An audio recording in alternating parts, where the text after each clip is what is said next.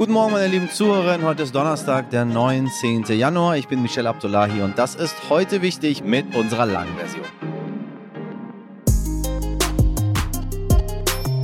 Ja, während der russische Außenminister Sergei Lavrov gestern mal wieder mit den absurdesten Aussagen und, Verzeihung, dämlichen Nazi-Vergleichen aufgefallen ist, trauern Menschen in der Ukraine um 14 Tote durch einen abgestürzten Hubschrauber. Besonders tragisch, der Hubschrauber ist in Kiew neben einem Kindergarten abgestürzt, deshalb sind auch Kinder unter den Toten. Und der ukrainische Innenminister sowie sein Stellvertreter. Der ukrainische Präsident Zelensky hat im Moment sowieso schon einen schwierigen Job und dann verliert er auch noch die Führung eines kompletten Ministeriums. Deshalb forderte Zelensky gestern auf dem Weltwirtschaftsforum in Davos erneut Kampfpanzer von Bundeskanzler Olaf Scholz, der sich bisher querstellt. Sie ahnen bei meiner kleinen Einleitung, was unsere Themen des Tages sind. RTL-Korrespondent Jürgen Weichert berichtet gleich aus der Ukraine und Stern-Chefredakteur Gregor Peter Schmitz gibt uns ein Update aus Davos. Los geht's. Zuerst das Wichtigste in aller Kürze. Solange es noch kann, macht das höchste Gericht in Israel seinen Job. Das Gericht hat gestern entschieden, dass der Vorsitzende der streng religiösen Schas-Partei, Ari Deri, nicht Innen- und Gesundheitsminister von Israel bleiben darf. Deri ist mehrfach verurteilt, unter anderem wegen Steuerhinterziehung, Korruption und Untreue. Deshalb hatten BürgerrechtlerInnen Beschwerde gegen seine Ernennung eingelegt. Ob das Gericht diese Macht behalten wird, ist fraglich, denn Ministerpräsident Benjamin Netanyahu und sein Justizminister planen aktuell ein Gesetz, das das höchste höchste Gericht schwächen würde. Damit soll eine Mehrheit im Parlament die Entscheidung des Gerichts überstimmen können. Zehntausende Menschen gehen seit Wochen dagegen auf die Straße. Auch am Samstag ist wieder eine große Demonstration in Tel Aviv geplant. Ein Dach über dem Kopf ist eigentlich ein Grundrecht, doch eine bezahlbare Wohnung zu finden wird immer schwieriger. Der Bundesverband deutscher Wohnungs- und Immobilienunternehmer sagte gestern, dass etwa ein Drittel der geplanten neuen Wohnungen in den Jahren 2023 und 2024 nicht gebaut werden können. Statt der 61.000 geplanten Wohnungen sollen nur etwa 40.000 Wohnungen gebaut werden. Als Ursache nannten die Unternehmen in einer Umfrage vor allem eine nicht verlässliche und unzureichende Förderung der Regierung. Außerdem fehle Baumaterial und das altbekannte Problem HandwerkerInnen. Eigentlich wollte die Regierung laut Koalitionsvertrag 400.000 neue Wohnungen pro Jahr bauen. So wird das natürlich nichts. Die Debatte nach den Krawallen an Silvester dreht noch nach. Mehr als 280 Angriffe auf Einsatzkräfte soll es deutschlandweit gegeben haben. Das meldet der Tagesspiegel. Rund die Hälfte der Angriffe fanden in Berlin statt. Die Berliner Polizei nannte gestern Einzelheiten und sprach davon, dass die Tatverdächtigen fast alle männlich und jung waren. Die Mehrheit habe außerdem die deutsche Staatsbürgerschaft. Ein ähnliches Bild zeigt eine Studie des Bundeskriminalamtes aus 2021, die sämtliche Angriffe auf Polizistinnen erfasst hat. Die hatte damals einen klaren Befund. Wer die Polizei angreift, ist meistens männlich, über 25, Polizei bekannt, betrunken und deutsch. So viel zur sogenannten Migrationsdebatte, liebe Leute da draußen, insbesondere die Kollegen von der Presse, die so gerne mal die rechte Presse, die rechtsstehende Presse, Sie wissen genau, wen ich meine, die so gerne mal drauf einhauen, weil es einfach so toll ist und bei der Leserschaft so gut funktioniert. In diesem Zusammenhang lege ich Ihnen noch sehr, sehr gerne unsere Folge 437 nahe, die sich mit der Silvesternacht ausführlich beschäftigt. Im Kiewer Vorort Brovary ist am Mittwochvormittag ein Hubschrauber neben einem Kindergarten abgestürzt. 14 Menschen sind ums Leben gekommen, darunter auch der Innenminister der Ukraine, sein Stellvertreter und ein Staatssekretär. Damit ist ein wichtiges Ministerium in der Ukraine komplett führungslos. 29 Menschen wurden verletzt. Vor Ort war gestern Abend mein Kollege Jürgen Weichert. Jürgen, wie ist die Lage und wie gehen die ErmittlerInnen vor? Gibt es schon erste Erkenntnisse? Also die Ermittler, die haben vor allen Dingen erstmal die Trümmerteile äh, gesichert und gesichtet und fotografiert. Wir waren selber erstaunt, wie weit verstreut die Trümmerteile waren. Sie lagen teilweise vor unseren Füßen und äh, wirklich weit verstreut an der Absturzstelle. Und dann gehen die Ermittler aber auch hier zu den Wohnungen und von Haus zu Haus und sprechen mit den Anwohnern, fragen, ob sie was gesehen haben, suchen Augenzeugen, sichern aber auch Videos, alles eben mit dem Ziel, um herauszufinden, was diesen Absturz verursacht hat. Viele haben anfangs gedacht, möglicherweise eine russische Rakete. Wir haben eben Kriegszeiten.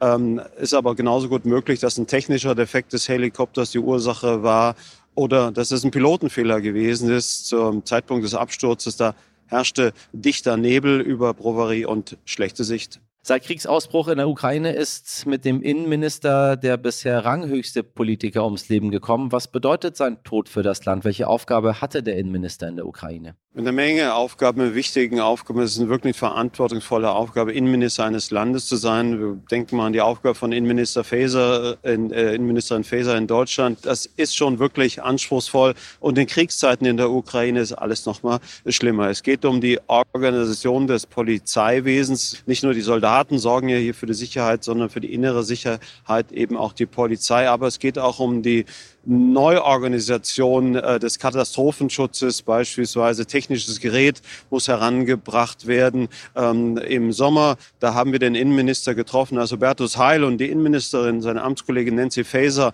hier in Kiew war. Und wir haben den Innenminister als sehr freundlich und auch als außerordentlich fähig erlebt. Der wird der Ukraine wirklich fehlen, das muss man sagen. Aber nicht nur der Verlust des Innenministers schmerzt die Menschen in der Ukraine, sondern es sind eben auch Kinder bei dem Absturz des Helikopters in dem Kindergarten ums Leben gekommen. Und wir haben Angehörige gesehen, die wirklich Tränen in den Augen hatten, weil ihre Kinder hier vor Ort gestorben sind und andere sind hierher gekommen, weil sie schlicht und einfach Angst hatten, dass ihre Kinder möglicherweise unter den Opfern gewesen sein könnten. Vielen Dank an Jürgen Weichert in der Ukraine. Und auch Kiews Bürgermeister Vitali Klitschko hat sich am Rande des Weltwirtschaftsforums in Davos geäußert. Wir müssen untersuchen, genau untersuchen, was wirklich passiert ist. Aber im Moment habe ich keine Informationen. Die deutsche Innenministerin Nancy Faeser hat Hilfe zugesagt, um den Absturz aufzuklären. Die EU-Spitzen haben bestürzt auf den Tod des ukrainischen Innenministers und der anderen Opfer bei dem Hubschrauberabsturz reagiert. EU-Kommissionspräsidentin Ursula von der Leyen sprach den Familien der Opfer, Ukraines Präsident Volodymyr Zelensky sowie der gesamten Ukraine am Mittwoch ihr tiefes Beileid aus. Wir trauern mit Ihnen, schrieb sie auf Twitter. Bundeskanzler Olaf Scholz zeigte sich erschüttert. Der Hubschrauberabsturz in Brovary zeigt erneut den immensen Tribut Tribut, den die Ukraine in diesem Krieg zahlt, schrieb Scholz. Die Welt schaut einem Hurricane ins Auge. Das sagte der UN-Generalsekretär Antonio Guterres gestern Abend bei seiner Rede auf dem Weltwirtschaftsforum in Davos. Die Menschheit sei so vielen Krisen gleichzeitig ausgesetzt und trotzdem lernen wir zu wenig daraus. Na, das prangert er ja vor dem richtigen Publikum an.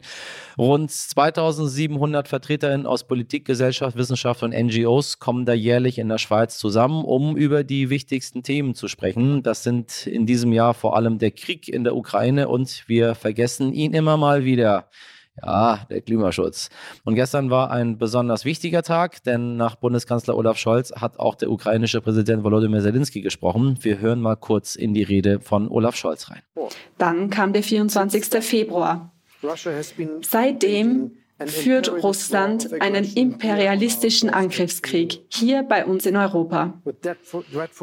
Ein Krieg mit furchtbaren Konsequenzen, vor allem für die Ukrainerinnen und Ukrainer.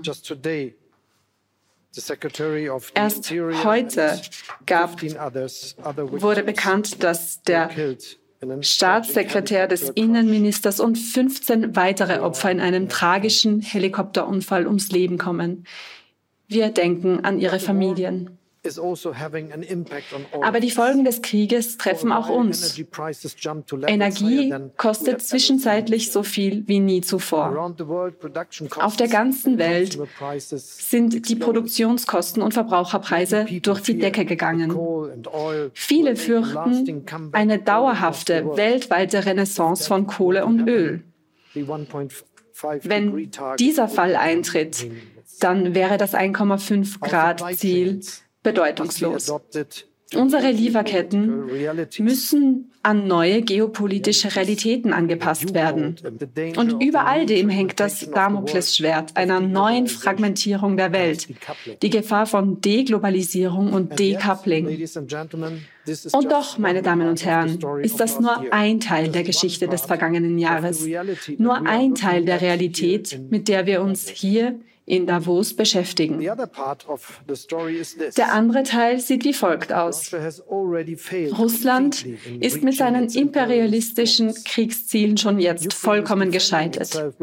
Die Ukraine verteidigt sich mit großem Erfolg und beeindruckendem Mut. Eine breite internationale Allianz, allen voran die G7, unterstützt das Land dabei, wirtschaftlich, finanziell, humanitär und militärisch. Deutschland allein hat im vergangenen Jahr über 12 Milliarden Euro gegeben. Und wir werden die Ukraine weiter unterstützen, solange wie es nötig ist.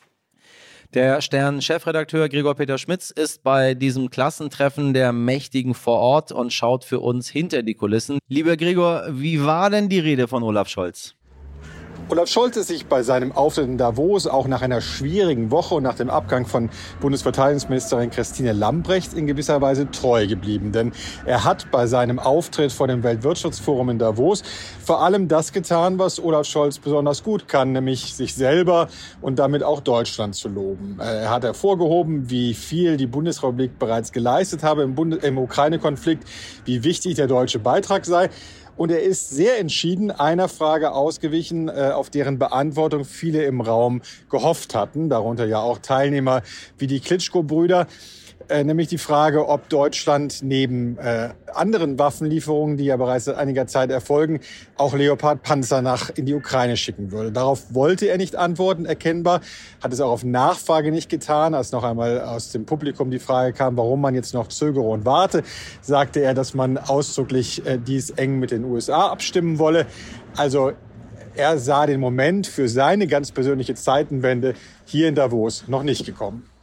Abgesehen vom Ukraine-Krieg ist auch die Klimakrise wieder ein großes Thema. Was ist in dieser Woche noch an Klimabekenntnissen möglich? Der Klimaschutz und Davos, das ist eine komplizierte Beziehung.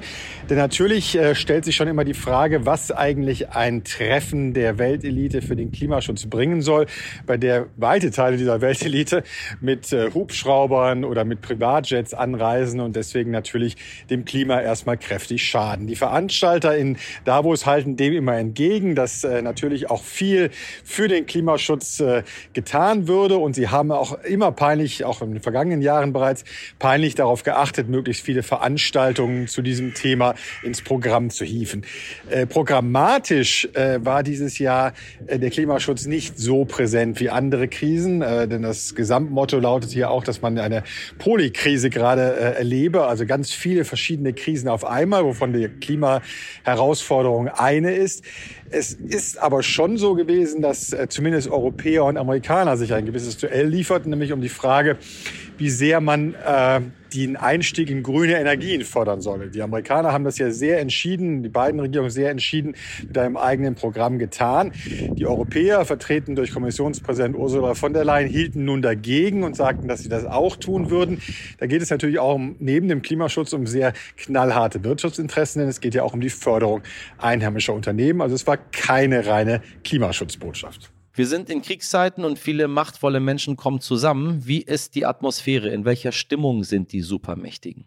Man muss sich dieses äh, Klassentreffen der Reichen, Mächtigen und Einflussreichen eigentlich gar nicht so viel anders vorstellen als ein ganz normales Vereinstreffen oder eine äh, Party, die vielleicht bei einem Arbeitgeber stattfindet nach längerer Corona-Pause. Denn viele der Teilnehmer waren erkennbar froh, dass man sich überhaupt wieder sehen kann, dass man sich wieder live sehen kann, dass es so gut wie keine Corona-Auflagen mehr gab. Zwar mussten die Teilnehmerinnen und Teilnehmer am Anfang alle einen Corona-Test absolvieren, ansonsten waren aber sehr wenig wenige Masken zu sehen und es war eine ziemlich ausgelassene Atmosphäre, natürlich auch begleitet von den vielen Partys, Abendveranstaltungen, Mittagessen, Abendessen, äh, ja, allen möglichen Arten von Essen und Festen äh, drumherum. Äh, insofern war die Stimmung eigentlich gelöst. Was alles überwiegt, ist aber trotzdem die große Sorge, auch vor dem Jahr 2023, während man gesehen hat, dass 2022 zumindest in Ländern wie ja auch etwa Deutschland die Apokalypse wirtschaftlicher Art äh, oder energiepolitischer Art äh, ausgeblieben ist, herrscht große Skepsis,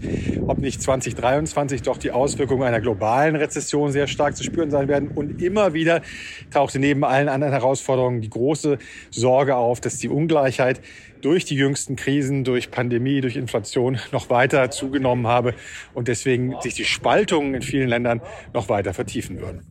Lieben Dank an Stern-Chefredakteur Gregor Peter Schmitz. Ohren auf. Die französische Ordensschwester André erlebte mit ihren 118 Jahren drei französische Republiken, zehn Päpste und die deutsche Besatzung im Zweiten Weltkrieg. Nun ist die Frau, die bis Montag noch der älteste Mensch der Welt war, verstorben. 118 Jahre. Geboren im Jahre 1904. Halleluja. Der Bürgermeister ihres südfranzösischen Wohnortes Toulon, Hubert Falco, hat auf Facebook über André geschrieben, Sie sei unglaublich modern und eine Nonne mit großem Herzen. Und Humor hatte sie auch noch, denn als die Französin Jugendliche 115 Jahre alt wurde, sagte sie im Interview, Beten Sie für mich, dass der gute Gott mich nicht mehr zu lange warten lässt. Er übertreibt. Ja, der gute Gott hat sich dann doch noch drei Jahre Zeit gelassen. Nun ist die Frau in einem Altersheim verstorben. Und mit ihrem Tod geht das Zepter des ältesten Menschen der Welt weiter an Maria Branias Morera in España. Sie ist 115 Jahre alt. 115 Jahre alt. Uh, dann habe ich ja noch zwei Drittel meines Lebens vor mir. Ja, das ist gut. Ich habe, Sie wissen, ja überhaupt gar nicht vor abzutreten. Also, nun gut. Das habe ich ein bisschen von meinen Eltern gehabt. Alt werden wir heute zumindest hier nicht mehr, denn wir sind am Ende dieser Episode angekommen. Ihre Tipps bis hohe Alter oder auch andere Themen schicken Sie uns gerne an heute wichtig ständig. Meine Redaktion ist zusammen übrigens gerade mal 117 Jahre alt, ja, und jetzt können Sie mal raten, wer wie alt ist. Mirjam Bittner, Dimitri Blinski, Laura Chapo und Jennifer Heinzel produziert wurde diese Folge von Alexandra Zebisch. Wir hören uns morgen ab 5 Uhr wieder. Bis dahin haben Sie einen tollen Donnerstag, machen Sie was draus. Ihr Michel Abdullahi.